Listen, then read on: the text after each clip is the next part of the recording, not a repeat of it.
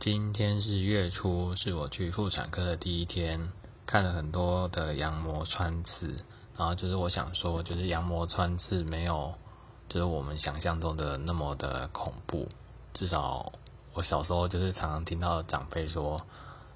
嗯，或者是一些其他人说，就是羊膜穿刺那个针啊，然后都很粗啊，然后怎样插很深啊，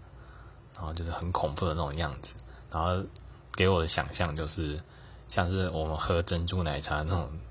呃，吸管的那种粗度的针，然后戳进去肚子的那种感觉，然后就觉得哦，好恐怖，好恐怖。可今天实际上看到，就是就其实就只是，呃，它的粗度差不多就跟，呃，我觉得比就是那种奶奶打毛衣的那种两个缝纫针的那种其中一支还要再细，就应该跟我们在。抽嗯，那抽血的那个针差不多，只是它比较长，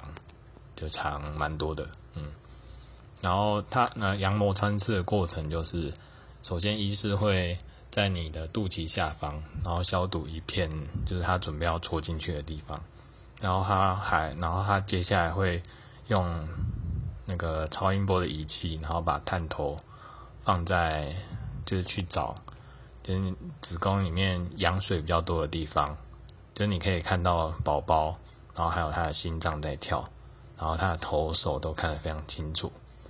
然后，嗯，对，然后就会找一个羊水特别多的地方，然后就会入针。